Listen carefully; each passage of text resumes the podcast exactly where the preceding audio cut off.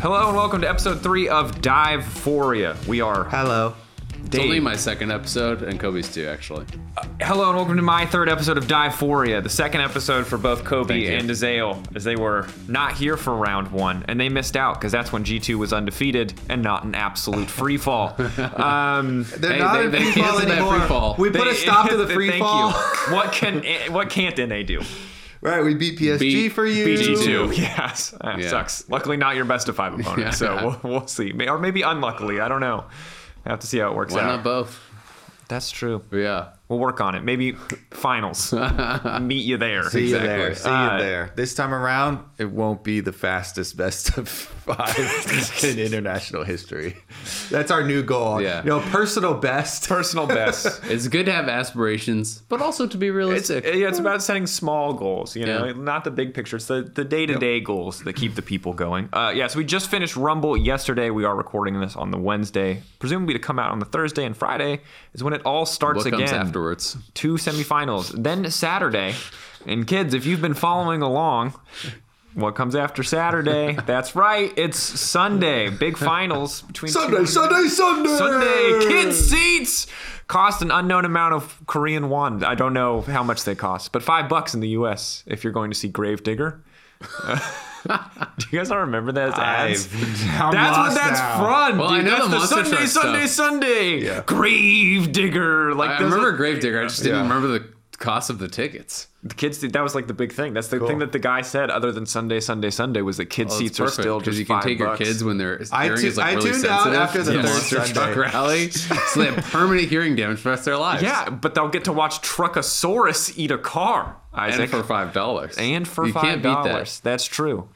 I would, uh, yeah, I'd pay five dollars to watch that. Certainly more than I would want to watch G two lose five games in a row. Hmm. I'm hurt, guys. I don't know if you can tell. You actually um, got paid to watch G two lose five games yeah, in a row. Yeah, actually, that's true. Can't yeah. complain too much. Yeah, yeah. Actually, okay, I take it back.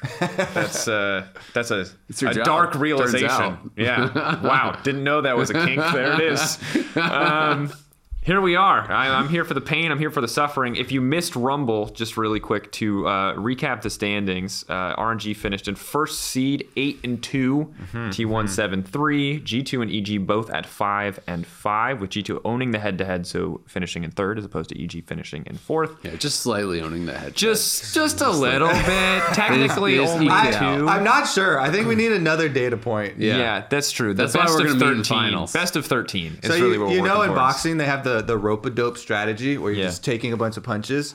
Um, we we were we were in the middle of that strategy ah, versus yeah. G two. G two's tired. Now we yeah, don't, now we don't get to play him any more games. We, it's like, what the hell? That was our whole strategy. You were punching yourself out. It was yeah. a good strategy too. Yeah. For twelve for yeah, again, for the best of thirteen, for the G two was feeling comfortable. You you know yeah. who got to reap the rewards? P S G. Oh yeah. God. P S G, P S G reaped the did. rewards of our of our rope-a-dope. It's strategy. Like when you're when you're opening up like a really tight jar, yeah, you know, yeah, yeah. and you're struggling, but they hand it someone like, else. Yeah, but yeah, you like did obviously most of the work. You softened it up. Exactly. Yeah, your hands are just tired now. Exactly. G two was looking soft. we, yeah. we were about to pop that.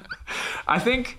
I mean, we can start on any of these teams. Uh, P S G Talon three seven, Saigon Buffalo two and eight. They were out before they won any games, but they had two um, pretty fantastic upsets to watch. One over yeah. G two. Uh, honestly, that the last two days from the Saigon Buffalo were so exciting to watch. Uh, yeah. I think we should start with them because, you know, full credit to these these guys. This this is the average youngest uh, team at the tournament. Um, mm-hmm. Or youngest average age. That sounds better. Um, but they really did show like there's there's a lot of room for this for this team. I feel like they have a very bright future ahead of them. Uh, even the members of the team that were getting the most criticism, like Froggy, stepped up and with some of the biggest plays. With all of these charm flashes, just boom, boom, boom, making uh, you know huge picks for them and getting themselves some upsets at the end of M S I. I think bodes really well for Worlds, where we not only because they have two seats for Vietnam. Yeah. You know, we not only are assuming we're probably going to get GAM that time around um, since they dominated so hard, but I, I would say Buffalo as well have a very good shot to be the second representative and, uh, you know, get another another round at it. Yeah, I mean, my, my question is is definitely like how, how much better is GAM going to look, right? Because mm-hmm. I think a lot of people are coming away and being like, hey, like S G B, especially second round robin, looked pretty competitive.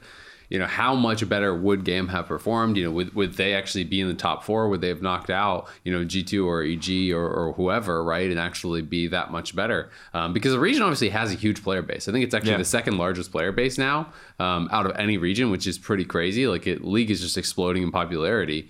Uh, so it, it's going to be exciting to see how they actually perform at Worlds, you know, if they are, you know, another another real big threat. I want to see V C S out of groups. And I think it's still hard. I think it still requires a favorable group draw for either. At this point, we're assuming it's, it's just going to be GAM and Saigon Buffalo, but obviously we'll have to wait and see what happens domestically. But I, I still think I would love to see these teams make it to best of five, because it feels like they are of that caliber. How yeah. they will fare, because they, they held their own against first seeds in, in some of these games. And some of the games weren't as good, weren't as clean, but as they were ramping up, once you did finally see Froggy step up, once you did finally see Bay step up, even on the P C S side, you know, you had a lot of good mid laners stepping up these last few days. I feel like they can go toe-to-toe. How they fare against second and third seeds, I'm not sure, because if I look at, like, E U sent some pretty suspect, you know, third seeds, or suspect fourth seed in the case of the Mad Lions. The fourth seed was definitely N A has sent some suspect third seeds. So hey, I, we've I, never, we've always gotten out of play-ins easy peasy. That's true. We, every single time that we have someone in play-ins, they're first in their group and they get out. That I wasn't. Yeah, I meant more in the, the group group part of yeah, the third seed thing. But sure. You're right. You're, We've also you're sent a suspect, suspect first seed. To yes, Worlds. True. So I, I my T L D R. Broken I want. Broken Blade was there. We, we sent some there. sleepers, yeah, some uh, yeah. some nine person sleep action going on. If you want to know what Broken Blade's T S M run looked like, you don't actually need to go back and watch that. No. You can just watch the G two run up until the last. I mean, game. He was almost the two time. he he could have been the two he time. He could have been the, the two time. oh six king. Yeah. What's this thing that he does with his hands now? It's like it's like kind this. of finger guns, but not yeah. really no, finger it's, guns. It's, I think it's very intentionally not, you know, super spread, and so it's more like some fan finger stuff. Scissors. It's yeah. scissors. It's oh, you know what Paper it is? Cuts. It's it's Camille versus Gwen, the top lane matchup. You can't. Kobe has made two hand scissors, and they are fighting, yeah. and he's making one are legs. Cause, cause one are legs. Legs. They're blade legs. Yeah, blade legs. Yeah, it's true. Yeah. I forgot. It's, um. But yeah, no, I mean, it'll be interesting. I mean, as, as far as like expectations at, at Worlds for, for V C S, I think getting into groups is actually so hard. I don't even think there like is that good of a draw anymore, because there's four L P L and four L C K seeds. That's so true. Ever since they did that, this like, ooh, great, you got to get get a really good draw, like doesn't really exist anymore at Worlds, because there's two teams to get from groups, and there's there's two uh, you know, Asian representatives in, in every single group, right? Like there's going to be an L P L and an L C K in every group, uh, unless they somehow get knocked out or whatever early. Um, but I, I do think it's just like really, really difficult. Ever since they changed that format, it's made mm-hmm. it harder for everyone, I think, to get into groups. Of course, like the fourth seed and stuff for L C K and for L P L is not going to be favored over like top E U yeah. teams or whatever, right? So you're still expecting um, more teams to get out. But we saw even even last year, it was really close to like it being just eight L P L and L C K teams. Yeah, super duper close. And that's a really good point. And that's something that I think I, I kind of forget about, is that, like, you're right, that the idea of a good group draw is not entirely dead. You certainly can't have a more you can favorable get like a fourth, group draw. A fourth seed. But there's no group of life I, anymore, I think, compared yeah. to what we see, have compared seen in past, past years. I yeah. will say that this year has felt really winnable in all of these games. Mm-hmm. So the, the mystique of, oh, no, L C K seed, L P L seeds in my group. Uh, especially you know, with feels, four seeds. Feels very, very doable. Yeah, and especially yeah, for as, you're, V C S? As you're going further further down the list. I think so.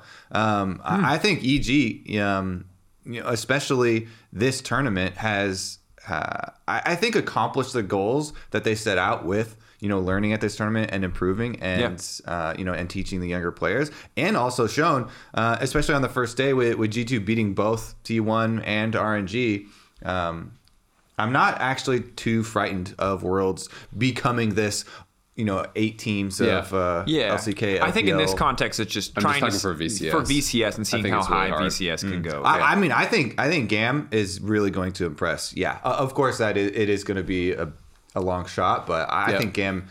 I'm so ready to to re-embrace GAM, because when we when we saw them before Vietnam had to go two years without uh, you know, international events. They were on course for straight up getting through and breaking out. Um, I feel like GAM is that friend with like the really crazy life, and you you're like, where have you been for six months? He's like, bro, I've been around the world. I like, you was know. Was living on an island. Yeah, I like joined like this hunting sharks. I went to Thailand, learned Thai bite, and you're like, damn, bro, like where have you been? Like come back, he's like buff and tan. And I feel like that's G A M right now. We're uh-huh. just waiting for that friend to come back from their like crazy world excursion yeah. to return. And we're gonna be like, you're doing what now? And they're like, oh yeah, we got a, we, we got the Nocturne to level six even faster. We're beating this R N G. Time. We're getting a level yeah, three casual. Minute level six yeah. for Nocturne. Yeah, it's uh, you know, just just working on us. You yeah. know, it's just like I'm I'm ready for that return. And I think the big thing is like talking about small goals, like the not the fastest final goal obviously being a meme, but I think for um for V C S, like passing the P C S, and this is this is something that I know that other people have talked about, and I don't know these regions well enough to do that story justice, but I will say that V C S feel like they are on the cusp, especially because their second seed is only one win behind the first seed of the P C S in surpassing the P C S former L M S as a region. And I think that is a big deal for V C S in Vietnam, because now it's like, especially with that server player base you talked about, I, I'm curious to see what the next three years look like. The next I four years look like. I would be willing to bet V C S places higher than P C S at Worlds. I would yeah. think. I would think I would, so too. I would bet that. Yeah, and and, uh, and I mean, it is really exciting to think. Yeah, like in three years and five years, right? It was like, to me, it always felt almost inevitable that the L P L would would become better than the L C K, because yeah. it's like you just have so many more players. It's a massive it's a numbers advantage. Game, baby. and and it's like, of course you can you can improve your scouting, you can improve your coaching. Like that's, you know, I think something that N A obviously, you know, is working on, needs to work on, and that's yeah. definitely true. But when you have a, a much smaller player base, there's just less to pull from. Um, so V C S, if they can, you know, work on the infrastructure, if they're, you know, getting that investment in three five years, who's to say that they won't be, you know, entering the top four, you know, passing, you know, passing N A we'll or look whoever. Back on the days where we used to, yeah, we used to take games off the V C S before yeah. they went up there with Korea and China and just punched down on us. I mean, the for, for the L P L over L C K story, like that is still so recent too. This was the first finals of of uh, only L P L players uh, in their finals, not having yeah, Korean, no imports, not having Korean yeah. imports, because they were heavily Korean imports in all, all of the best L P L teams for so long. Yep. Um, so I, I think that was a, a big moment, and that was just this year. So, I mean, that's a very real ongoing story as well still. Yeah. And to be fair, I mean, Suning and like some of the teams in the past had like full full Chinese teams and stuff. But yeah, I mean, traditionally, the big winners had always been the sole lanes were Korean imports, right, for China. Yeah. So it, it'll be really exciting to see how they develop, maybe move on to P S G a bit. Um, who yeah. I, I think it was like, it's interesting because coming into into Rumble, almost everyone I talked about talked to kind of had them ranked below S G B, right? Everyone yep. was thinking that they yeah, were actually absolutely. going to be uh, kind of the easy team. A lot of people were like, ah, they're even going to get a win. Uh, they did end up performing, I think, a lot better than people expected. Again, I think it's just really hard for both these teams. I felt like, yes, their their their players stepped up, but mid jungle was was the big weakness for both these teams, I think, yep. overall, right? And and it's it's interesting to see, because we know that like Unified and Kaiwing, I think, can perform to the level that, that it's kind of needed to really compete against some of these big squads. Um, Bei and Juhan, you know, they had had a bit of a rougher tournament. You know, uh, B J and Froggy had a bit of a rougher tournament. They did have those kind of glimpses where they had some really good performances, but that to me was like the main thing keeping them away from from going even further. And that's kind of what they were lacking compared to last year, where, you know, they they've lost a lot of their their big players. They've lost a lot of their big stars, but it was still great to see them be able to compete against G two. And, and win both games against G two. I thought there was no shot they were going to win the second one, because I thought G two was going to like really change up yeah. how they were drafting and go like full on five v five, because that seemed to be the way that P S G kind of had to win. Um, but G two didn't really do that, and you know, P S G played really well in, in both those games. Well, yeah, and I think it just to double down on what you said, I, I generally looked at the mid jungle for the P C S and the V C S and was just underwhelmed. And I know, doubling up on that, for the P C S, there were also communication issues that the team had talked yeah, about, and hard. That was a struggle. Um, but it did feel like once they kind of simplified what they wanted to do and they played together, like Juhan and Bei looked so much better. And those were not the same players, and this was not the same team that we saw in stage one. And that was so big that they developed so quickly, because we've seen across this tournament in a very big way, whether it be E G, Um, V C S or P C S teams, ultimately like a lot of teams growing very quickly in what is actually a very, very short tournament. Yeah. Um, I also do think, you know, we should point out the the gameplay mistakes that led to these. Like, yeah, dra- draft is one thing, but I think the bigger, more obvious issues were so many of these Rift Herald fights. You know, a single member like Jankos goes up, uh, you know, tries to poppy eject one person and then sneak around for an eyeball hit and a steal. Oh, they lose a whole bunch there. And then, you know, next play, the coordination is gone. Um, you know, Targamas is, is up there overextended. He's getting picked off. uh, you know, s- some of these things, the the cracks showing in, in a lot of the pool one seeds, and it wasn't just, you know, G two, T one as well, mm-hmm. uh, leaving these openings really is, adds to the factor and builds this story to me of like, wow, these games are winnable, you know, because mm-hmm. there have been times in the past, except for R N G, you know, except for pre, R N G. Pre, I, I don't know. It's I'm given at least for yeah. at least for me. um, R N G have also made big blunders. They you, have. You feel like very few though. I think people. I feel like people are waxing over some of them um, because of the end game scores and them and them being eight and two. But there have been some very big blunders yeah, the, where you're like, first, wow, that could T one be. T one R N G series was absolutely a mess. I mean, that one had had the most. That was plentiful. Yeah, a bounty. But yeah, and there, there have been so there have been so many more. Um, you know, transitions where there's a, a teleport way, way over aggressive or, um, you know, a, an objective swap or something like that, where I'm like, wow, this is really winnable. But I'm comparing this to times in the past as, you know, someone who lived through all of the competitive League of Legends uh, all the way up to two thousand eighteen. It was like suffocating and, and, and you didn't go into international tournaments with those types of hope. Um, and now I feel like, feel a bit more hopeful. I do. Yeah. yeah. And, and I'll say that I think that like the thing is, is like it's really easy.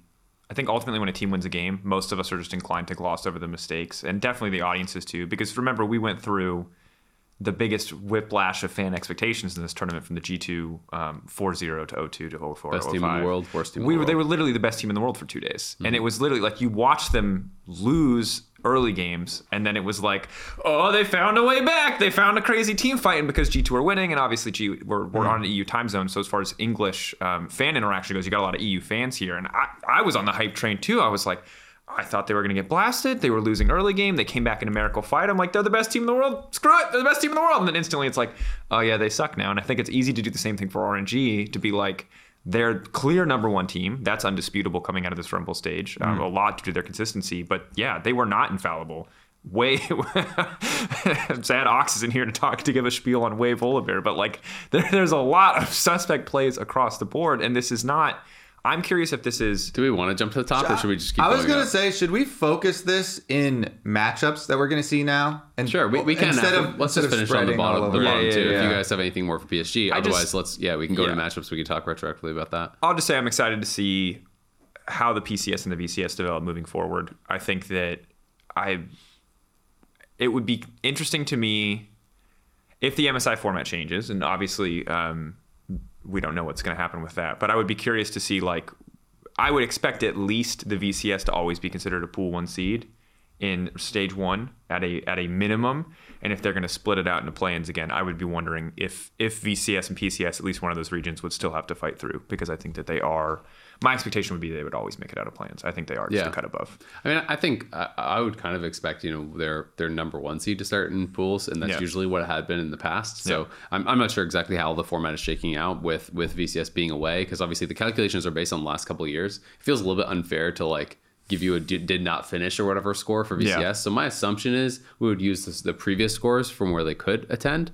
I don't know exactly what's going to happen. Um, but anyway, we'll find out more about Worlds when Worlds does come. Uh, both teams, though, had, had some exciting moments. Uh, we could start on E G R N G because that's the Friday match. Yeah. And then we can jump into the next one. Um, so reminder that uh, R N G had the choice between G two and E G as first seed. They got to pick between third and fourth. They could not pick T one, and they did pick E G, just for people who are not familiar how the, yeah. this is, selection works. And, and honestly, even if... Even if G two lost and we're on six-game losing streak, I was still kind of thinking that R N G might just choose E G. Uh, because, let's be honest, like, you know, G two just has so much more international history, right? Like, mm-hmm. E G has never been there, right? They do have some players with experience. Like, uh, Vulcan has had some good performances. Impact is obviously the, the big guy uh, internationally. Uh, Inspired has a little bit of history, but it's like, compared to G two as an organization, I think that's nothing. Uh, G two also did beat them in groups. You yeah, know, they, I think it's they, as simple as that. Like, they beat us. E G has never beaten us. So the the one the one thing I will say that was gi- giving me some kind of like, you know, hope uh was that I ha- I have heard from a couple of people that E G actually has a winning record against R N G in scrims. Mm-hmm. Um, so I was like, hey, maybe maybe they won't get picked. Maybe they'll care about scrims. Uh, but after E G lost to G two, I thought there was no shot of it. Yeah. Um, you know, as an N A fan, of course, I wanted to to dodge R N G. I just think they look way more solid than yeah. T one. So I do think it's, you know, the much yeah. harder matchup currently. Um, of course, we don't know what form teams are going to bring out in, in the knockout stage. Um, but like the, the thing is, yes, R N G did make mistakes, but I would also say most of their big mistakes were earlier in the in the, in the stage. And I think that I watched a lot of R N G this year. I've watched probably, I don't know, thirty games or something, like, you know, a good amount. Um, and I always felt like the big weaknesses that you could point to were um, Bin playing too aggressive, like he's very punishable. And then Wei really did have a lot of up and down games, right? Like one out of, I don't know, four games, three games, whatever yeah. it was, one one out of every so many often like games, he would be doing these plays like invades that, that are really punishable and risky uh, without his lanes pushed up, or he would just be going for like these crazy engages that he has no business going for, and he would just like have these these kind of int games. Wei was really consistent, I felt like, pretty much across the whole stage, which feels like, okay, well, that's a lot less exploitable. You can still maybe point to Bin, like we saw in the final game of groups, the T one R N G game. Um, Bin did get picked on a little bit by Ornn, and I think that was a, a big part of T one winning, was T one kind of got to play both sides of the map. They they got to actually, you know, be up in gold and get dragons because Bin kept dying on top side because of some really good ganks and good play with Zeus, of course, as well. Uh, but overall, it was like, After after that one really memeable game, the Camille game that was really bad, he was playing like, he wasn't even playing Knight on, on Gwen anymore. He was playing Ghost, and he was playing Exhaust, and he was playing way more respectful in lane. And the rest of the team is just like really, really good and hard to see holes in for Xiaohu and Gala and Ming. So it, it's tough to like point at one thing and be like, well, here's their mistakes, exploit them. You kind of just have to have everyone play really well to stand a chance. I would, I'm still pointing at Bin and Wei. If you remember back to the first game versus G two also. Yeah, the, it, early, the early games, but the last like eight in a row, it felt like they were pretty bulletproof. Yeah, but Xiaohu, Gala, and Ming have literally been bulletproof the whole time. So you yeah. still point at the They're same place. They're still your best hope. I they, agree. Like those three, those three have been absolutely clean the entire way for me. Yeah. Um, Ming, Ming especially, uh, and and we we've been trying to really highlight the supports here. Ming yeah. has been incredibly good. So many small plays. Also, there's so many times where you see you watch these other teams, and you know Vulcan or Targamas or somebody is getting caught out going to an objective or, or getting vision. Guess what? You don't have any of those moments from Ming because his timings are so more well coordinated with the rest of the team. And in the in the moments that he does get caught out by an ability, he's like buffering Nautilus hook into the wall to pull himself back, and then yeah. he doesn't die. And it's so many of these non-death moments that are, to me, like pretty big, big highlights from him. And then, of course, uh, Gala and Xiaohu uh, have been fighting is just like absolutely insane carries. Yeah. yeah, and I think the big thing for me is that um, it would be one thing if Gala and Ming were great and like every other bot lane was performing, I'd be like, okay, you know, like let's see how this is going to shape up. But like, uh, but everybody else, you're like, everybody else, you're like, what the hell? Like, I like, you know, you've got these great Flakked Targa games, you've got these horrible Flakked Targa games, Callista, uh, these Callista games, and you, I mean, even Guma Carrier, who I thought would be the undisputed number one bot lane coming into this tournament.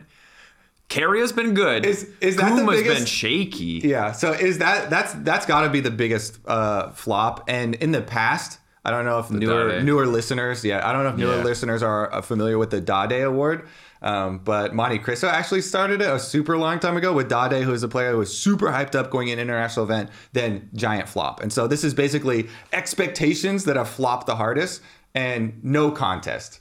It's Guma Yushi. It has sure. to go yeah, to Guma, Guma for sure. But at the very least, he he did start performing a lot better towards the end of groups, and we'll yeah. get more on him, you know, when we do the next matchup. But um, I mean, it, it's it's going to be interesting. Like, there's when I think about like uh, holes for Xiaohu, there was like the one game Caps was really gapping him in lane, but even yeah. even then, it's like Caps did that to a lot of people. I'm not sure JoJo can replicate that, yeah. Um, unless he wants to do something like. Like I feel like for E G to have a chance here, like my my my head is this is an R N G three oh, you know, yeah. my, my heart is that like, hey, maybe there's an opportunity if you can really have some great prep, right? And and you have the kind of copium of like, ah, well, T L did it an against I G, for, right? Like oh, series win? Or yeah, like series win. Like series how win? Big is your heart? okay, I mean, good. There's whole a, series. That's yeah, what I want. I mean, that's what my heart always wants. That's to play, what I want. Right? Yeah. Um, And yeah, I mean, we saw T L, they went four and six in groups, didn't look very good, and then beat I G. It can happen.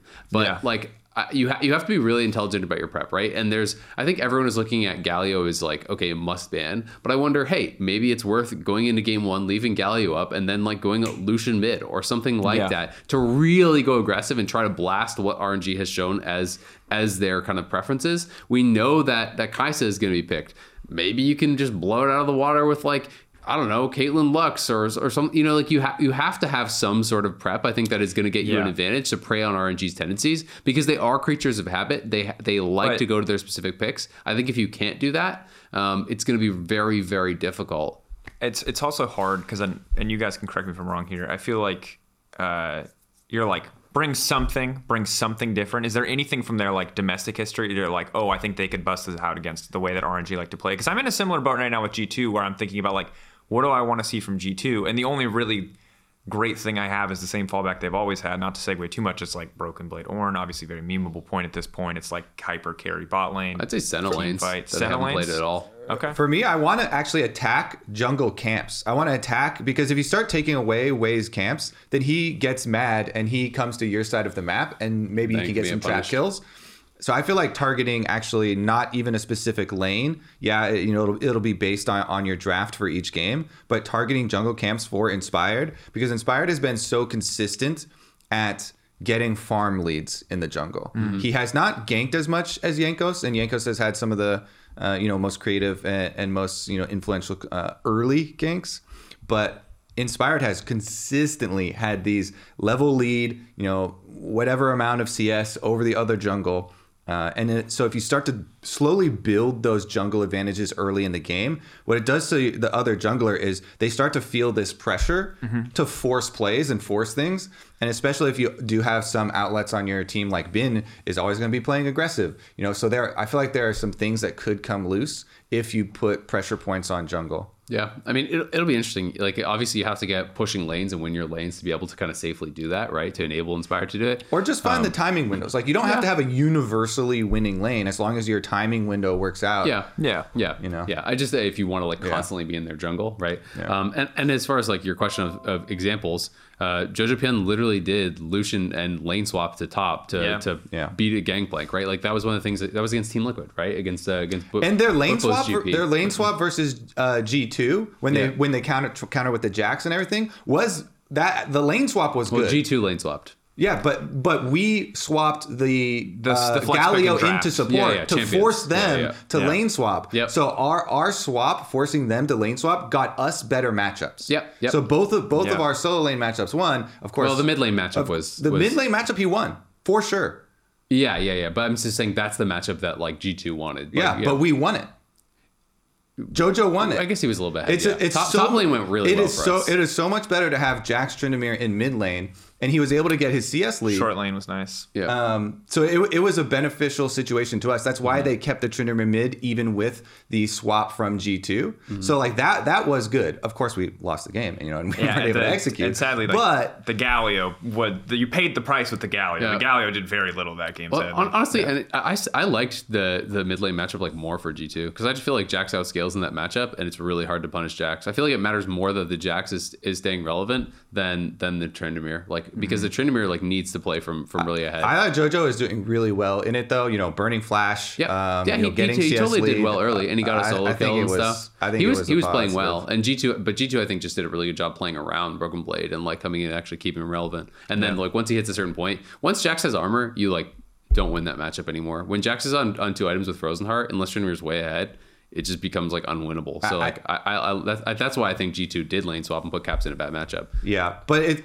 okay. So you're comparing that to having having the normal Caps game and having the mid lane guarantee. Well, I'm just comparing J- Jax and Tryndamere mid lane towards Jax and Tryndamere top, and I just think it's better for for the the Jax side to be playing that mid lane than it is to be playing a top lane. Mm.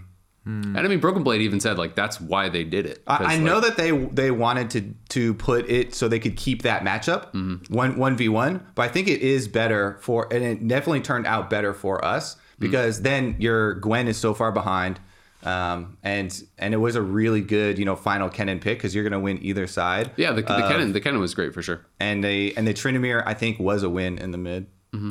Either way, it doesn't doesn't really matter. But I mean, there, there's examples of, of E G obviously getting mm-hmm. pretty creative with draft. Um, yeah. And and and I do think that there's potential to gain some advantages there. But at the end of the day, like, they're just going to have to play at a really high level to yeah. actually have a chance. And and I will say that, like, while E G had a, had an awful record against um against like the, the major regions, right? If you're kind of like zero six versus G two, we went zero two versus uh, R N G. We got one win, you know, against T one. Um, obviously, if you're just looking at, like, you know, Rumble stage only, it looks a little bit better. Uh, they were competitive in a lot of those games, but they couldn't close them out, right? Yeah. And I do think that they're going to need to kind of like step up to a higher level.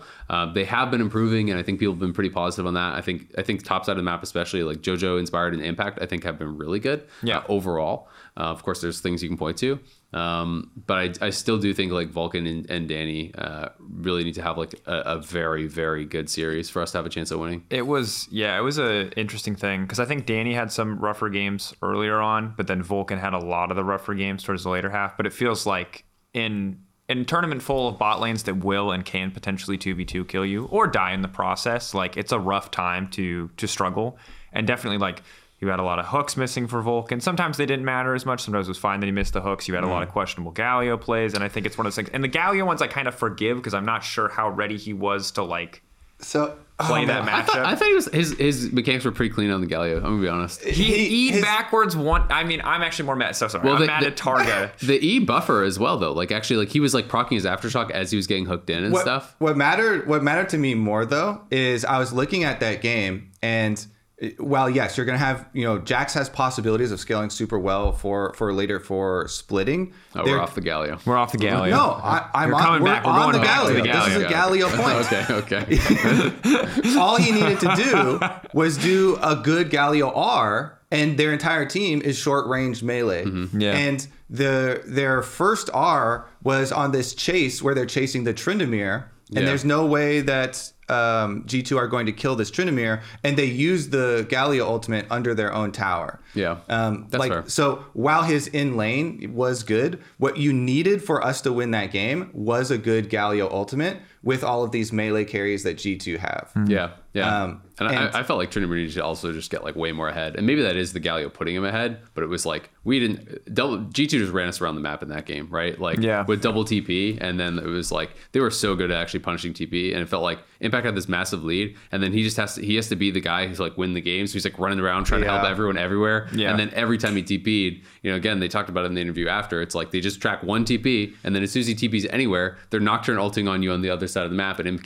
can't, Impact can't help, right? Yeah. And G, G2 just like played the map so well. Yeah. We did, oh, I, we're just reliving this whole game, because I remember the moment where I was like, we, like, because we need that big team fight with the with the AoE Galio ultimate on, and the, on the melees. And, yeah. and I was like, I, it was there in the jungle, and we missed we missed the, the small window. Yeah. To to me, like the criticisms that I have for, for Vulcan, I'm I'm less concerned about like a missed hook or whatever, because I think mechanically he's a good player. Uh, the the sta- the thing that stood out in a negative way for me was just like when he's going for, for vision, he had mm. like some really poor timings. That Leona game, and that yeah. was like he had a number of games and a number of times um, where he just kind of like wandered in without a jungler behind him and without like vision on people, without the lanes fully pushed up. Like they just didn't have the proper setup. Um, you know, like you're saying, you don't always need to have pushing lanes, but you need to have the t- right timings. And at times it felt like he was looking for rewards at bad times mm-hmm. and got picked. And E G very frequently got punished. Um, when that did happen, like often in these close games, maybe you're a little bit behind, Vulcan gets picked, now they're all of a sudden they're at Baron or they're doing something big off of that. So um, that is definitely going to need to clean up, because L P L will punish you if you ever step out of position. Well, and I think the thing that's so terrifying is that we're talking about like getting through the lane phase, finding a lead in the early game against R N G, who again, in the context of this tournament, have had solid early games, but are domestically are the mid game, late game kings. Yeah. And that's what's horrifying is it's like, even if you do find that pick, find that edge early game, you have to play so flawlessly to actually close a game versus R N G. And I think that's why, like, it's... I don't think G two can beat R N G. From what we've seen in a best of five, it would take a miracle turnaround. I don't think E G... I think that they probably right now, and obviously a lot can change in best of fives, are my clear favorites to win this tournament because... Mm-hmm.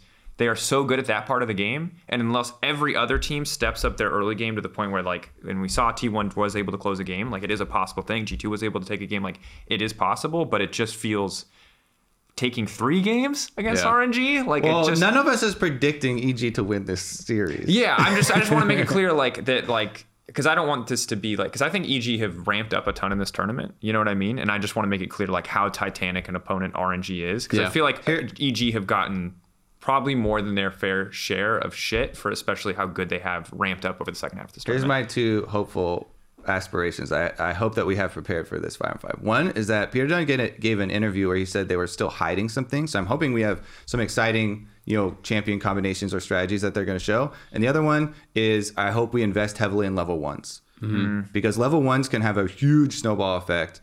Um, and especially for best of five series, it can help shift the way that the, the draft ping pong goes.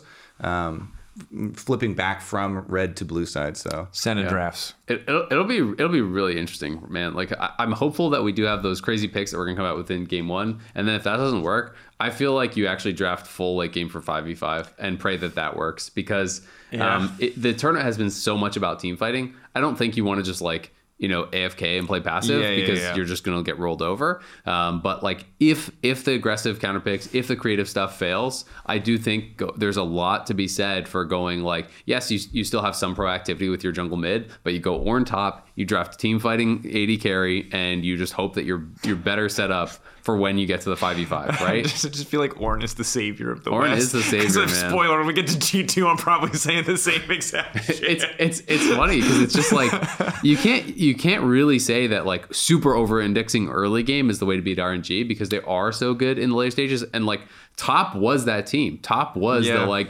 early game crazy team and got big advantages against them in early games in a bunch of games that they lost. Well... E G was the Pentakill Baron Steel team. There you so go. So we just have to go. get That's them to go to Baron we're, and we're pick not, Jinx. We're, we're not early game. We're wait till later. Get some Pentakills at Baron. And there's some really good interviews. Uh, you guys should for sure watch. I don't know if you guys have seen it, but at home as well. Um, Impact did an interview with Ashley Kang that is by far, it's not close to the best interview I've ever heard from Impact. Um, and, and it d- does make me like, I just don't even think about language barrier sometimes because it's like Impact has been mm-hmm. in N A for so long and he does have really good English. Yeah. Um, but like, man, he was so thoughtful and, and introspective and, and had a really great mindset about mm-hmm. the game. And just like, he was able to go much more in depth, I think, because he was speaking his native language. And I'm just like, yeah. damn, you mm-hmm. can see why this guy is like a ten year veteran still performing well on the international level. He is smart as hell. And, you know, he, he was really honest about like, you know, things that he had, his, his feelings in the games and, and things that he thought they messed up and what they're doing wrong. You know, he talked a lot about how um, he thought they were missing opportunities to fight. You know, there was one game, specifically the first game against T one. Um, this is gonna be verbatim. I'm gonna exactly quote him because I can't remember exactly. Yeah. So again, but one time, uh, Ashley Kang Horizon is the YouTube channel. If yeah, you guys want to check yeah, it out. Yeah. And she tweeted it out as well. Uh, I retweeted it. It's um from with interview with Impact. It's wonderful. Uh, but yeah, he was talking specifically about like how he had an earlier reset and he had the push early on top, and basically like he just like wanted to like force Herald on this timing where like, you know, th- that he had the advantage top, and you know he was saying that like basically um, the team, I don't know, wanted to like reset or wanted to hit certain item spikes or whatever it was. Basically, they just didn't want to fight at that moment, mm-hmm. and then, you know, he's like, okay, that's fine. And then they they reset, and then it's like T one is already doing it, and now it's too late, right? Yeah. And in that game, you know, he said he, they missed their window to go for it. Then Owner takes Herald, comes top, he gets killed, and then the full tower is down, and he was basically like, well, now it's G G, right? Because yeah. now the side lane is, is completely over. Yeah. Um, and so though E G have played aggressive, he still felt that they were sometimes missing these windows where it's like they should be contesting and they should be more confident. Um, he talks a lot about, you know, like maybe some of the younger players are feeling nervous and stuff. And, you know, with, with Danny and JoJo. And he also said that like some of the E G guys had said that like C S's hands were like shaking when they were doing the handshake after. Like yeah. clearly it's happening not just on the E G side, it's happening I on mean, the T one side as well. It's a, it's a lot well. of pressure to jump onto the international stage. And obviously I have... And to wear the T one jersey. To wear the T one jersey. Even just an E G jersey. I mean, JoJo and Danny, and don't get me wrong, again, they are both rookies, but like watching your guys' playoffs, and that's most of what I watch, right? And then like he, young N A talent, like I am as much guilty as a lot of people are of like probably overhyping these guys. Because I was, I was, um, you know, obviously I still want G two to beat them, but I'm like, this is so freaking cool for N A because it feels like the first time in a long time. seventeen, eighteen Yeah, that you've got young, you know, Uh, I, and I, I'm already doing it again. I'm like prodigy level N A talent, which is unbelievable. We've got two so Fakers on of, one in, team. Yeah, in the context of North America, that is true. But then we come onto the international stage, and people are just ready to shoot these guys down because people like me and our video literally team, Faker and Uzi on yeah, one team. I think the the, the, pro- yeah, the problem is it's deserving of hype to have yes. super yes. young N A talent yes. be successful. But it adds pressure. The second part, though, where people... And, and you're doing it jokingly here, but you're like Faker level pro, you know, that sort of stuff. Yeah, yeah. That sort yeah, of stuff that was not. That sort of stuff was not propagated, and, and it just kind of, you know, swarmed in yeah, from yeah. from other voices. It, made so me, oh, it got yeah. muddied, where it was like, okay, it's supposed to be all this hype for wow, finally successful young North American talent, and then that gets stretched to infinity when it's like, oh, so you're saying these guys are insane fakers, you know, yeah. already. In, no. order, in order for you to take pride in your region, they have to be better than fakers. Sorry, look Kobe. Look at the mid laners that JoJo Pion, the seventeen-year-old, has to play. It's literally three of the best, uh, of the best mid laners the game has ever seen. Oh. Yeah. You have you have probably, I would argue, the most... Yeah, the most iconic mid laner from all three of the biggest regions. Yeah. Right? You have I think Caps, the, Xiaohu, yeah. and Faker. I think the only person who even comes close at that point is Rookie, but obviously Rookie's, Rookie. Yeah, that's the only other one. But and like, I mean, well, he, and it's he, still three of the most, yeah, right? You yeah, know? yeah. Rookie is, is totally a fair argument. I, I, yeah, I guess it depends. It doesn't really matter. But ultimately, anyway, it's three of the most. Three yeah. of the best ever, right? So it's like, yeah, did I expect JoJo to get outperformed? Yeah. Did he get outperformed? Yeah, but not by as much as I thought. Like, I thought he did really, really yeah, well. Like, okay. he was competitive in a lot of these games. He played really well. And even speaking to um, to some of the people on E G, something that was really cool was in, in the T one win, apparently JoJo Pion was doing most of the shot calling. Like, he was the one actually, like, directing directing the team, so to speak. Mm-hmm. Uh, and I was told, you know, like, calming people down and, like, you know, help helping to, to plug gaps, right? And when his side lanes are struggling, apparently a lot of the reason that he's been playing like Ryze and T F and Galio is to give up his own event, like his own agency to help side lanes mm. because it's like, and, and that not only shows maturity, but it's incredible that you can play more of like a so-called utility pick and not just get absolutely trounced at this level against those guys. So like I'll, everything I hear, I'm just like, I'm excited for the future. This bring, I wanted to uh, bring this up Go after you were talking about the interview with Uh, Impact, because JoJo's interview, JoJo gave the interview with Laura right after oh, the yeah, game, yeah. where he also cited wanting to go for more of these plays. Yeah, and and the verbiage that he used was also the team. And then she followed up, um, you know, a- about his age and stuff, and he was like, "Well, I, I don't want to say me because like he wanted to be aggressive." Uh, so it like he had a similar view to Impact, yeah. in that he also thought that they yeah. missed some of these aggressive opportunities. And he was pushing for well, them too. And I think the big thing is, is it's like, I'm sure in hindsight, everyone is like, damn, we should have gone for this. And it's cool to hear that both those guys are so vocal about wanting to be more aggressive. But it is like, this is the thing about high level League of Legends and why it's so beautiful to watch teams who are insanely good at League. It's like, it is, you see the choreographed perfect recall timings as Herald's about to respond. You see like the perfect movement and it's like this beautiful chess game unfolding for you.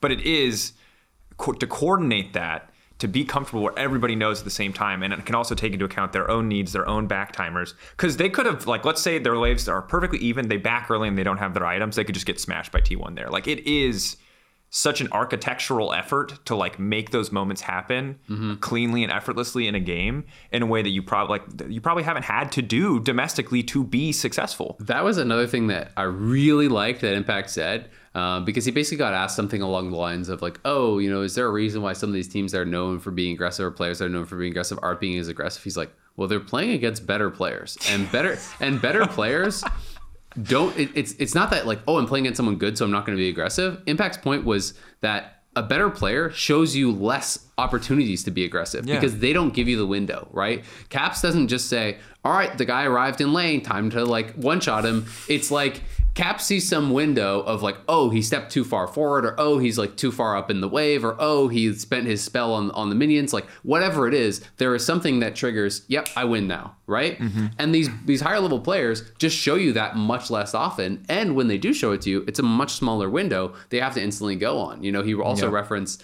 um, a failed all-in he did uh, top lane on, on Zayas, where he was saying, JoJo made the call, hey, I'm going to move up, like I'm coming. And so he's like, oh, I'll wait. But he said he had seen a window where he thought he could win the one v one, but then because JoJo made the call, he was like, oh, I hesitated and like mm-hmm. I messed up. I shouldn't I should have said, I don't need you. I'm about to kill his ass, yeah. right? Yep. But because he waited, then he said the positioning was basically worse, and like he felt that caused him to lose the all-in. So it's like these tiny things, and I hope that E G can can really kind of learn from that and just come in and like just play with confidence, right? And yeah. if you lose, you lose. Everyone's expecting you to lose anyway, but like go out there and, and kind of give it your best shot. That has been one thing that's been consistent across all the teams.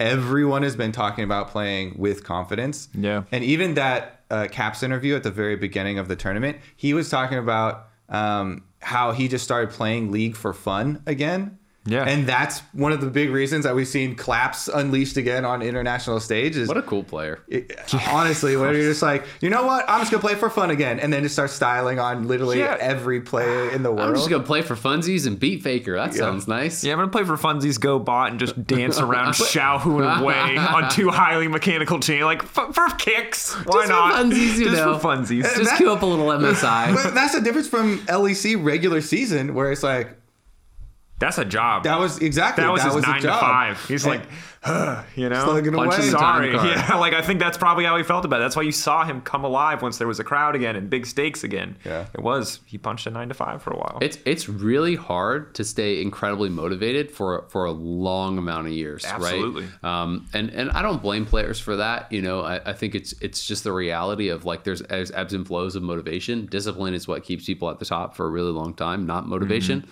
because motivation is fleeting. Um, but, you know, especially when you are a Caps, it's like, what do you think his his biggest desire is, right? It's it's winning Worlds, right? Yeah. And and he's been to the World Finals and he's and he's had that experience and, he, and he's lost at it. It's hard to feel that same, I think, level of like drive and motivation, uh, you know, about like week seven of, yeah. of spring well, you're or also, whatever. You're going back to square one. Yeah. Every single time. You're waiting to the end of the year. You're requalifying every single time. You know what I mean? Like that's a that's that's a tough spot to be in. He doesn't just get like seeded into quarterfinals like we used to do. You know what I mean? Like he has yeah. to Ooh, that was a long, long time ago. All, yeah, that was a long, long time. Throwback. Um, well, and you have to wait a whole damn year. You have to wait, yeah. You're in a whole damn year. You're here. No one expected him to be here. He's finally back on your international stage. Obviously, a bit of a downturn, but did pop off at the start. And I think it's the same for a lot of these big veteran names who have found consistently domestic success.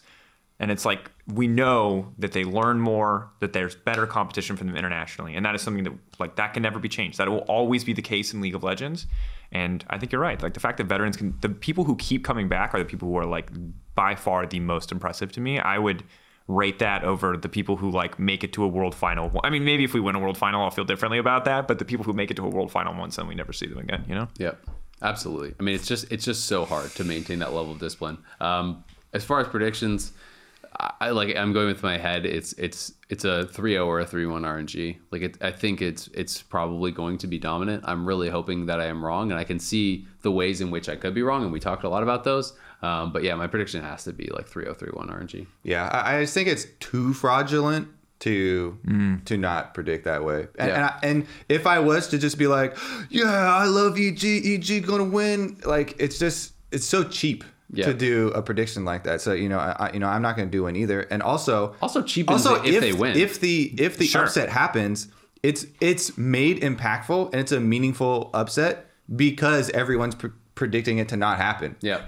If everyone's throwing out that, yeah, I don't care, you know well, what? Yeah, because I mean, and it again, doesn't. People really like are always like, oh, you're under, you're undercutting or you're undermining a team. And it's like, no, it's just like when E G, if E G win this series, there is nothing we can say here with any shred of evidence that would like really, truly, logically make sense. In except this what you said earlier well, about it being the next Faker and Uzi. Yes, except what came out of my except mouth and not Isaac's Daniel mouth Jankos about Faker and Uzi being goddamn. People aren't going to listen to the whole podcast. They're actually going to think I said that. It was um, a good point. I like it. Thank you, yeah. thank you. I was just putting words in my mouth. I appreciate you. Um, Who's going to be the next JoJo is really yeah. really the question. JoJo Junior We got to start looking out. We got to start looking for the next That's JoJo. Faker, actually. He's going to oh, go. Oh, I see. JoJo yeah, yeah, yeah, yeah.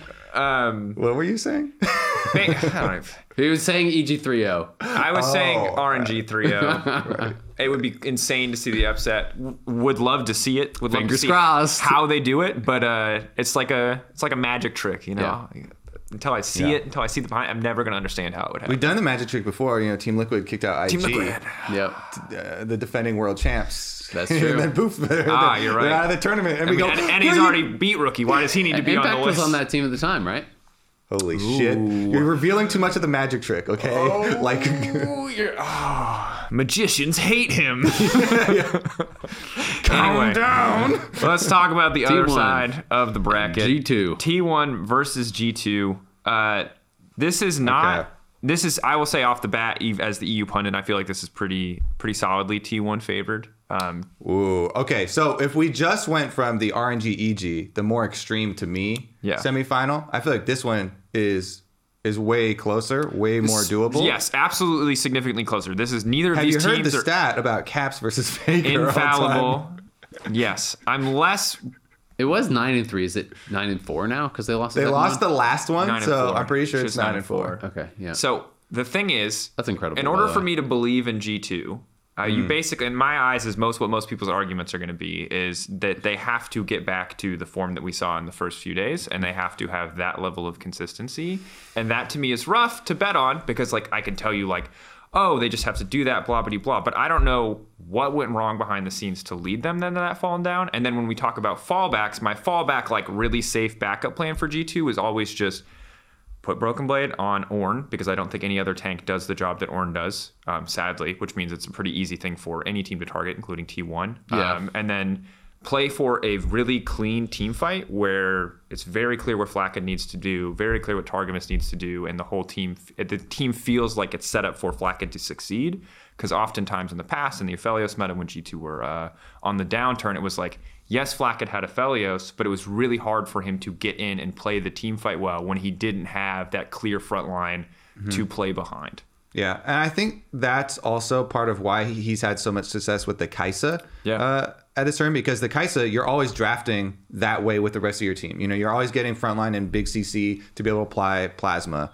Uh, and so that's why he has such, he's only lost one single game on Kai'Sa yeah. with it being his most played. Um, and yeah, I think that, like that, that, that has been the most successful iteration, I feel like, uh, of their drafts. One thing I definitely would like them to avoid is something Broken Blade specific is the Gangplank. In North America, Uh, he was probably the least scary Gangplank that we had. I don't feel like that has changed too much since then. Uh, I know it's a champion that that he'll, he'll he'll always be like, yeah, I can you know I can play anything or whatever. But it it is so different from the other structure that they need. I feel like yeah, for him to be a frontline, and I don't want to see like the tank Gangplank type of no. uh, build mm-hmm. anyway. If you're gonna you know if you're gonna pick the champ, go for the go for the crit. I think. Um, And here's, I'm curious to see, because you got, we've, we're both now regions that have had a lot of experience with Broken Blade, so I think he's an interesting player to follow. I think, to me, my impression of G two this season has been um, Broken Blade's got this fatty champion pool, and he'll mm-hmm. use it in mm-hmm. draft to get laning advantages. But to me, for the most part, the Broken Blade niche picks, whether it's the Corki counter pick into the G P, which did win the game despite a difficult laning phase, the Yone um, into Graves Top, I believe was when he pulled that out, the Riven, the Riven that he played. The Aatrox. The Aatrox. Aatrox feels a little bit more like, uh, not mainstream, but it's like in the realm yeah. of reasonable, right? It just never feels worth it to me for what it costs the rest of the map. Like, yes, B B's doing solid. Even in the Vladimir game where uh, G two were starting to fall behind, um, he was like off on the side of the map, he was just perma-farming, and it just feels like, even if Broken Blade does well on those champions, he is not like the shy level of one v four in the game that I think you need to for the amount that it takes up space from other players. And maybe like if Flakked is a different player, maybe that's a different story. I don't want to mm-hmm. put more pressure on Flakked that's necessary, but like I always want to see Broken Blade on something that is just rock solid, reliable. And if I get to choose, and this is a meme at this point, the Ornn, because it's just, to me, it's like he's always relevant, he's always reliable, he does well in lanes that he's supposed to do well. Don't need resources. He loses gracefully. He has twenty-one games all time on it, and it's a seventy-six point two percent win rate. That is massive. Yeah, and it's just also, I think, the best tank that will ever exist in League of Legends until they fundamentally change him, because it's that champion's disgusting. It, um, the win rates for his top five champions, it stands out like a sore thumb here. It is absolutely insane, the success. Yeah. That he's had with yeah, his most played is forty-eight percent win rate on Aatrox. And, and then seventy-six percent. Yeah, and then you're like, played. hmm, that Ornn's looking yeah. great. Yeah. And again, I think he's good at other really champions. Really good win rate on Aurelia, to be fair. His fifth most played, yeah. seventy-two percent. Because that's also... His Vladimir, also really good win rate. Yeah, uh, Aurelia's also, they always invest so much for draft, for counter pick. Yeah. Um, you know, you know, with... Uh, mm-hmm. Yeah, it's very situational for yeah. sure. Yeah. Uh, it, it's, it's really interesting because, like, I, I, it's easier for me to think about how G two just like wins the series, right? Yeah. Because you don't have to look that far back, right? When they were playing super well. Sure, yeah. My, my big concern is not that G two looked really bad in those five games, because, like, I'm gonna be honest, they did, right? You know, whether people want to, like, paint over it and, and say, oh, oh, I do not. They're no. just like, you know, I just on social and stuff, you see some people, ah, they're just having no, some fun fine. games. They're gonna be great you know? for best of fives. Like, yeah, maybe, but just as likely that they're gonna be terrible for best of fives. And and I mean, th- my biggest concern is that, like, in the in the way when you pick something new and mm-hmm. and you play a different style, and then people are like, gotta watch out for that and draft. It makes you harder yeah. harder to actually draft against. I think their struggles made them a lot easier to draft against. Mm-hmm. And that is my concern, is because we're not the only one saying, pick Ornn and Kai'Sa. Everyone is saying this. Everyone is thinking this, right? Yep. And so that is my concern for G two really coming into this, uh, is that T one has the same read as everyone else, and then G two are forced to really show a different way to play it, right? Because Flakked was an absolute beast on the Kai'Sa. Everyone saw it. He should never be allowed to play Kai'Sa in this series. It should be taken away or banned, in my opinion. Yeah. Um, you know, the Kalista didn't look as good. You know, he had, had some good Ezreal games, but it's like, it was so far and away his best champion. I think G two, when they are playing um, team fight, you know, that looked really dominant. Caps and Jankos, they need to have some agency, right? Like, Can, is is Caps a good Corki player? Yes, I do believe he is. Does G two look the same when he's playing, you know, Corki? No, not even close, right? Like, because he doesn't have the agency to actually make these plays and find these aggressive angles, even if it is going to be, you know, Jankos on like a Poppy or something that's like less early game. When he is paired with the Caps, LeBlanc or Zoe or whatever, they can still make things happen. And they show that a lot when Jankos is playing Graves and getting these three camp blue buff ganks mid, because Caps is setting him up for it and he's doing creative pathing and timings that they're not expecting. But when you pair something that doesn't have like a lot of a lot of gank potential with something that is is pretty passive, G two really are, I think, are out of sorts, because generally speaking, those are the guys that are going to create action for them early game, right? Mm-hmm. So I do think if I'm T one, I'm I'm taking away, you know, the best team fighting marksman, you know, for, for Flakked. I'm not letting him get Kai'Sa. I'm trying to to keep Broken Blade off of Ornn, right? Or if you're going to go Ornn, you're like picking counters into it and things like that. And then you're trying to draft really strong mid-jungle two v two uh, and, and limit like Caps in, in what he can play proactively. Because I think like we've seen clearly that is the best way for, for G two to play. Uh, and now they have to be able to show like, hey, they have the other things. Like Caps has the champion mm-hmm. pool, Broken Blade has the champion pool. But you know, if, if you're going for really creative picks, it can be at the expense, you know, not just of what uh, resources for other players like you were talking about, but yep. also at the expense of your team comp, right? Yep. And I think that is, is something that they're really going to have to be hyper aware of. Like how how do they build Uh, a comp with the champions that they're going to be given that is going to be successful consistently? No, I think as long as they uh, avoid some of these pitfalls, and it, to me too, their loss versus T one was one of the worst drafts that they possibly had. It's the squishiest overall draft that they've ever drafted here mm-hmm. at M S I. That, that was, was the a one twenty-one minute game. It, it was the one with the gangplank. Um, they they got outplayed all over. Uh, so obviously it's not a draft when there's just a twenty-one minute game.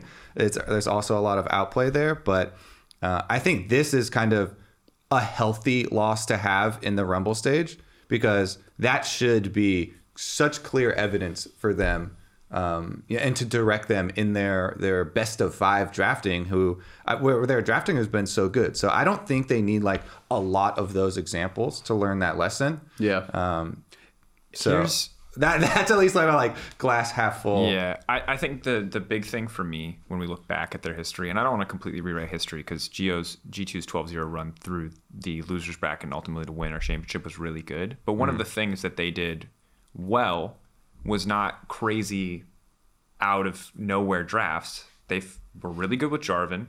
They were really good with Ahri, and other people did not respect the pick enough. And Broken Blade was the first person in our region to really truly abuse Ornn.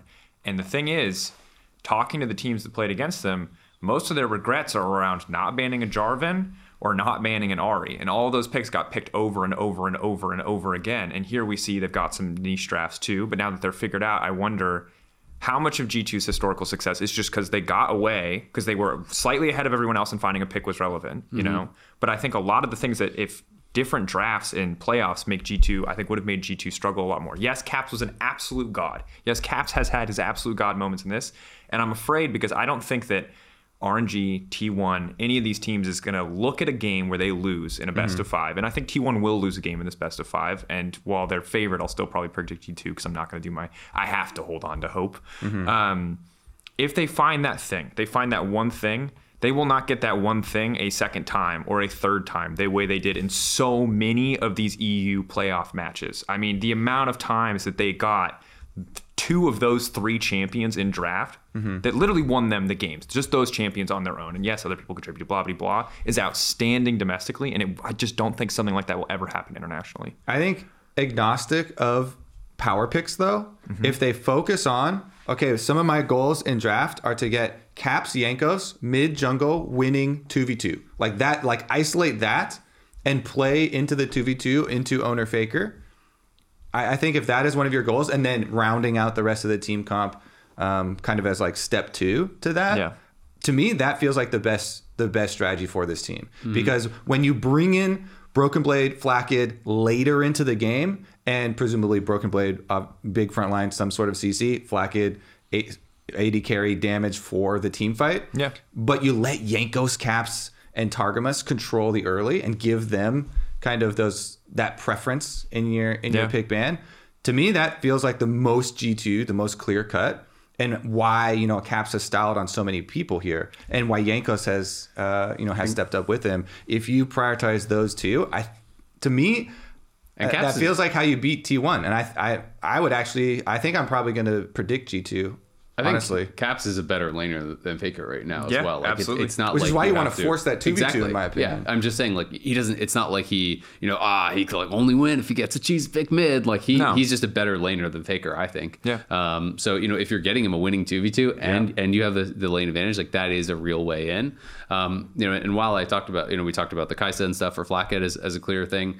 I also think that Gumayushi has been like pretty underwhelming. We mentioned earlier, like Dade award and everything. So, it'll be interesting to see like where he is going to go as far as picks, um, because he did revert back to some different stuff, right? Like in, in the G two T one game, he played Aphelios and actually looked good. In the final game against R N G, you know, he was playing Xayah, like crit scaling marksman, right? So um, some of these picks that are, are like kind of popular now didn't look as good for him. So it'll be interesting to see like if if G two can equally kind of try to attack that. I definitely think by far my biggest concern is is just top lane. Like I think Xayah has been Uh, the best performing top laner here, and it's not yeah. it's not close. Um, I think he is really, really terrifying, and he plays very well with Owner. Um, I think Jankos and Broken Blade don't play nearly as well together. Like Jankos, I think, you know, he, he makes stuff happen up there, but like Jankos and Caps are the duo. Like they're the ones that are generally feel like kind of the dynamic duo for a G two and always feel so well coordinated. Um, I don't necessarily feel it works as well when, when he's playing towards uh, Broken Blade, especially like back in the regular season, um, and, and some of their struggles. I don't think things were working well up there. So that's my biggest concern for, for G two. But I mean, I think this is like a much more winnable series. I think T one is, is worse than R N G, and G two is is like a very creative team. Um, but I mean, if, if they come into the series and they play like they did in that five game loss streak, like they're going to get pounded. It's not going to be close. Like they need to play um, like we know they can play. They need to play yeah. at, at a high level to be competitive, because T one did get better. Like as much as there's a lot of shakiness to point to, the last handful of games from T one looked really good, and their game against R N G at the end was the best game that they played, and well, their game that their second game that they played against G two was probably the second best game that they played, right? Like they played some good games. And highlighting again that the T one um, jersey hides so many of the things that we think about when we think about any other team because they're T one players. But again, you highlighted already, Xayah is still a, a kid. You know, yeah. like he's had an amazing. I mean, the whole team except for Faker is a kid. Yeah. yeah. So you know what I mean. So like, it's and they're playing in front of their home crowd in a big international event, and it's high stakes. So I think it's reasonable to have those nerves. I'm the only thing I truly want from this series as a spectator is peak form for both teams, because this yeah. feels like a series that will just be decided by who who is in form. And as long as they're both in form, we suddenly have a much more interesting conversation. Um, where, you know, it's like topside versus mid-jungle, uh-huh. uh, I feel like. But it's just so much of it feels to me rooted in the intangible of, like, who recovers better over a two-day I, period. I literally think if G one win the first game, I think G one. They were going to win the series. I, I feel like G two will... G two. Yeah, I, G one. G, G two? If G one win G one. G one. I used to G one. I was like, what? I assume we meant T one. Um, no, it evolves with the series. Yeah, I, I, it's G one, they're, G two. They're melding. Yeah. yeah, I mean, I was. I think my prediction... I did the same thing. Is, I called G two G G and the E G G two game. G G! Yeah. Um, I think it's a G... If G two are going to win, it's going to be a three oh. Maybe a three one, because I historically G two are the three one team. But I'm going to say G two three oh. Oh, man, you just said you want both teams Dude. peak peak level. And then if you G two predict- are going to win, they're going to have something spicy up their sleeve, and so, it's going to be unstoppable. Did he not start out the, this, the, saying this section? T one is heavily favored. G two I said favored. They're favored. Not said heavily, heavily favored. Oh, did I? Well, yeah, heavily, I G two. Uh, G, uh, T one is heavily favored against G two. I predict G two will win three oh. Guys, hey, we, our, our arguments were so convincing for G two. Yeah, this is a credit to yourself. Like, you know what? You're, not, you're right. So I, I, I will say, if if we do get peak uh, peak level from both teams, I think T one wins pretty hard. Um, I believe that. I mm. do I do think that T one's bot lane is like mm-hmm. massively better at the at the peak. Right? Guma said himself, he's at twenty percent, and that twenty percent to me has maybe gone to thirty percent towards the, yeah. the end games, yeah, and I'm, that's it. I'm just saying, like, if they play at peak level, but like, there's lots of stuff that you can point to. I mean, for G two, G two had some of the absolute worst games of the whole event in their five-game loss streak, but T one also had, like, objectively the worst Barons probably of any team yes. here. Like, mm. their Barons were so troll, and a lot of their Heralds were so troll. So it's like... We don't we don't know what level of form we're going to see, which I think makes it so hard hard to predict, right? If, if your prediction for like a three oh is, yeah, I think you're going to see the T one where they're trolling at Baron, and we're going to see the G two where they're on this huge winning streak and like they're playing top level, then like I think that's totally justifiable. But um, I think my three three zero feels feels very three, optimistic three, to me. Three zero to me is not like a representation that the game. I just feel like. That if, feels if, like peak G two and T one's playing like shit. If G two are going to win this, they're going to smash it, and if G two. If it's anything else, I feel like oh, it's so hard to say. But that's that's it. I think if G two are going to win yeah. this, they're going to smash it, and I believe that G two are going to win this. And I think it does rely on some picks that we haven't seen yet and some decisions in draft, either that maybe from T one that we haven't seen yet, like leaving Ornn open, or uh, some stuff from G two. And I think that I'm giving them the benefit of the doubt because I think Dylan has proven himself to be a good coach with good prep, and he, they will have they will get back to that form. Yeah. But I'm just giving Caps the benefit of the doubt. This man... They always beat uh, L C K. I, I just feel like, but that's that's get, the sad get your mid jungle, get them secure, get get Caps the tools, and I think it's gonna happen. I think it's a good point, Kobe. It's it's it's really interesting. I mean, this this one is I feel really hard to predict because both teams were so up and down. Yeah. Right. Like it's really like your prediction is just based on which you think will show up. Right. Yeah. Um, and I do think if you get absolute peak of both teams, T one wins. I think that's true. I think that. I've been if, baited if by get, how bad Guma has been because that's a really because I for, you forget how O P Guma Carry are. So by far the best bot lane in the world, right? Yeah. Like this isn't a knock on Flakked and Targamas. This is like them versus everyone else in the whole world. They looked way better. Like they were styling on Ruler and stuff, right? Like, um, so I, I do think that is true. I do think if if G two is playing at, at like their win streak level and T one is is kind of trolling around objectives, they're gonna get punished. And I do think straight up Caps is better than Faker, right? Like I think that is true. Like right now he's just better than Faker, um, and and like I'm fully on board with that. But I do think Zayas is a big advantage over Broken Blade, and I do think if T one bot lane like is kind of ramping up, like it felt like they were when I look mm-hmm. at the last two big games for them, the the G two game and the uh, R N G game. Guma played much better in those. If he comes in at a high level, I favor T one, and, and I think Zayas is, is favored over Broken Blade as well. So it's like, it's got to be Caps and Jankos, I think, right? It's got to be them making the big difference, um, and, and their side lane's not getting blown out. I'm I'm on the T one side for sure. Um, I think it's like maybe like a three one for T one, uh, but I but I could wouldn't be shocked if, if G two won at all. This is this uh, is a closer it's just, one. It's just really hard to predict. This is not the miracle, and again, depending on the context of the game. But this is again, if in contrast to what would be an E G upset win, let's say this is not a miracle. Like no. this, this one can clearly just go either either way. And and three three one sounds like I know if you guys are both on G two, three one maybe sounds like ah like this guy really loves T one, but like I I feel like T one is ramping up, and that that is. I just my don't reason. think that series like. A, the problem is, is that when you hear three one, three two, you're like, oh, that means it's going to be like a three oh can still be close. You can like three close games, but you lose three them all. close games, but you lose them all, and that's the problem. Exactly, it's six oh like, can also be. It's really like I close. believe that these teams are neck and neck, but this team does this thing better. It's going to be a three zero. That's the problem. Yeah. It's like three two is just the like yeah. these teams are really close. Per, like that's what the only thing yeah. I hate about best of five predictions is it's not really like a. Yeah, I mean the the, the length of your prediction isn't indicative of of how close it is. So maybe because I think it's going to be a short series either way. With, yeah, you know, e- either team wins. But because, both are on G two side because of the. Uh, I'm predicting G two. I thought I already predicted G two. Yeah. yeah. Um, Can you give a number like a three, whatever, whatever? But three, then one. Give me a percentage. Give me like a sixty forty, forty-five fifty-five. Mm. Because that feels. Because percentage is way closer. Um, I would give it like fifty-seven percent G two. Yeah, and see, that's way more indicative of how you feel about this matchup than a, than you saying three oh. And I yeah. think so. That's the value, because like you say, you say, say three one, but I'm like, but a you six, explained, I'm like a sixty forty on T one yeah, probably. And I think I'm, I'm not even. You're you're more than I am. I think I'm like fifty-five forty-five. Like, fifty-five forty-five three oh. Yeah, but that's just the nature of how know, G two know, play just, as a I team. But that's so the funny. point, right? You just that's gave like a whole explanation why we should use percentages instead of yeah. like. This, the match score. Yeah. No, just I just not... loved your whole spiel. You know, it's it's really true. It's not how many games you lose, it's how close they are. You know, that six oh? What is a six oh really? You my, know? Favorite, my favorite part was extremely the, competitive. My favorite part was the and start. It does, the six oh is just not indicative in any way. So it's really a great point. You've just, I've loved your points in this Thank one. Thank you. Did, you, six, like my, six, did you like my one about uh, Uzi and Faker? I did. On that, the same that one, team Uzi and E G? Faker for E G. Like, I loved that point. And now, and yeah. now really hammering it home with the fact that the the six zero from G two over E G didn't mean anything, and I couldn't agree yeah. more. And the nine zero yeah. won't mean anything either. Finals, if, if we baby. get nine zero and these will make a finals, I'll take yeah, it. Yeah. The price what, what are is the beating R N G. What, what are the percentages that go it's, along with this nine zero? It's fifty-one forty-nine for the nine zero. Yeah, no. It's like a really close nine zero. It's a really close nine zero. It's a fifty fifty nine zero. Yeah. I'll give you fifty-one forty-nine. I'll yeah. take fifty. It's the best I could do. Well, best yeah. I can do for the ninth year. Because they're already six, so it's like they're pretty kind of close. You know? yeah, yeah, yeah. yeah, yeah like, ignore like the previous back, coin back flips. To the jar we're, back, we're back to flipping. We're the back thing. to the jar. They're yeah, getting yeah, tired. Yeah, yeah, yeah.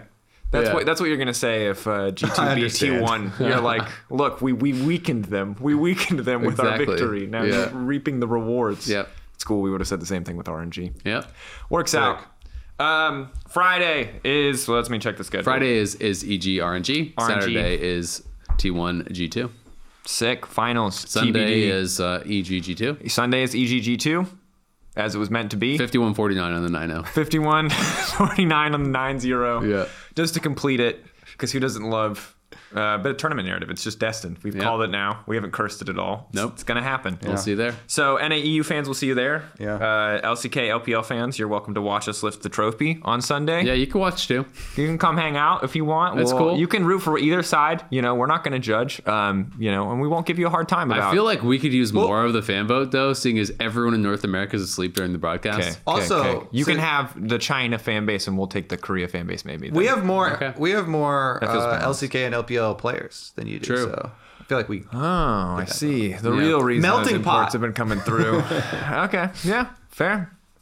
All right, boys. Yeah, I mean, we have Uzi in the bot lane deal. And Impact in the top lane. It's a deal. Shake on it. Yeah, shake on it. Shake on it. We'll see you guys we in the finals. We'll see you in the finals. Why would you, why would you yeah. not cheer for us? Yep. Okay, Uzi yeah, and Faker yeah, yeah. for for E G. All right, the, that's going to be Diaphoria episode three. Banger. Tune in. Three final days of M S I. Three back to back best of five. Last episode. It's going to be absolutely incredible. Yeah, this is the last time we'll get to talk on a podcast together. Farewell. I'll Bye. miss you. Enjoy the dive. Also, I'm not talking to you in real life after this either. This yeah. is it. We're done? Yeah. This is it. Oh, shit. Well, an awkward breakup. But then, what, what are your last words? Uh, my last words. Um, I, I is assume, there like a final meal where you guys kind of like awkwardly eat in silence? You know? Yeah, that sounds good. Yeah, actually, that sounds but good. Too. I'm hungry. I, mean, I'm I, hungry. I haven't we had sh- breakfast yet. We should oh, decide damn. what I we're going to get now because we're not going to talk later. Well, we gotta go do laundry, spoiler, adult yeah. things. I have yeah, some undies true. to clean. Nothing like a long international trip. You can't say anything Gosh, after there's your... so many good follow-ups to that. Oh my god, let's end the show. Remember, in the Sox wise too. words of Kobe, Ornn could wipe his ass with a ten million C S deficit and then forge it into an item for his teammates. True. Yeah. Think about that while you ponder when you're gonna tune in. Think about that while you enter draft. G two. Think about that. Anyway, this has been Dive four episode three. Thank you for watching. We'll see you next tournament. Check out the dive in Euphoria as our seasons resume. And uh, yeah, later. Bye. Bye.